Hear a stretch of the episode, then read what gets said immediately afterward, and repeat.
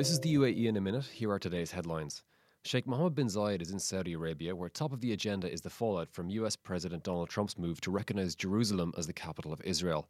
The Crown Prince of Abu Dhabi and Deputy Supreme Commander of the UAE Armed Forces and Saudi Arabia's King Salman are discussing ways to find a solution to the Palestinian issue.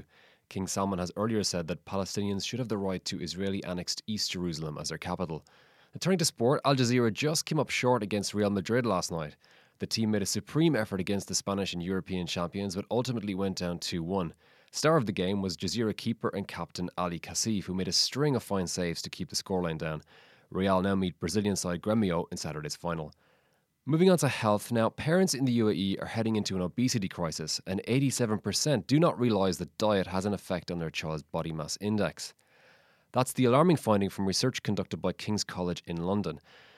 It showed that one in five parents did not know what a BMI measurement was or that it was a key indicator of childhood obesity. And finally, if you're looking for something to do tonight, why not head down to the beach polo in Dubai? Four teams of international and local athletes and about 120 horses will take part at a purpose built venue in Skydive Dubai. And if you can believe it, 48 truckloads of special sand was required to cover the polo field. For these headlines and more, visit thenational.ae.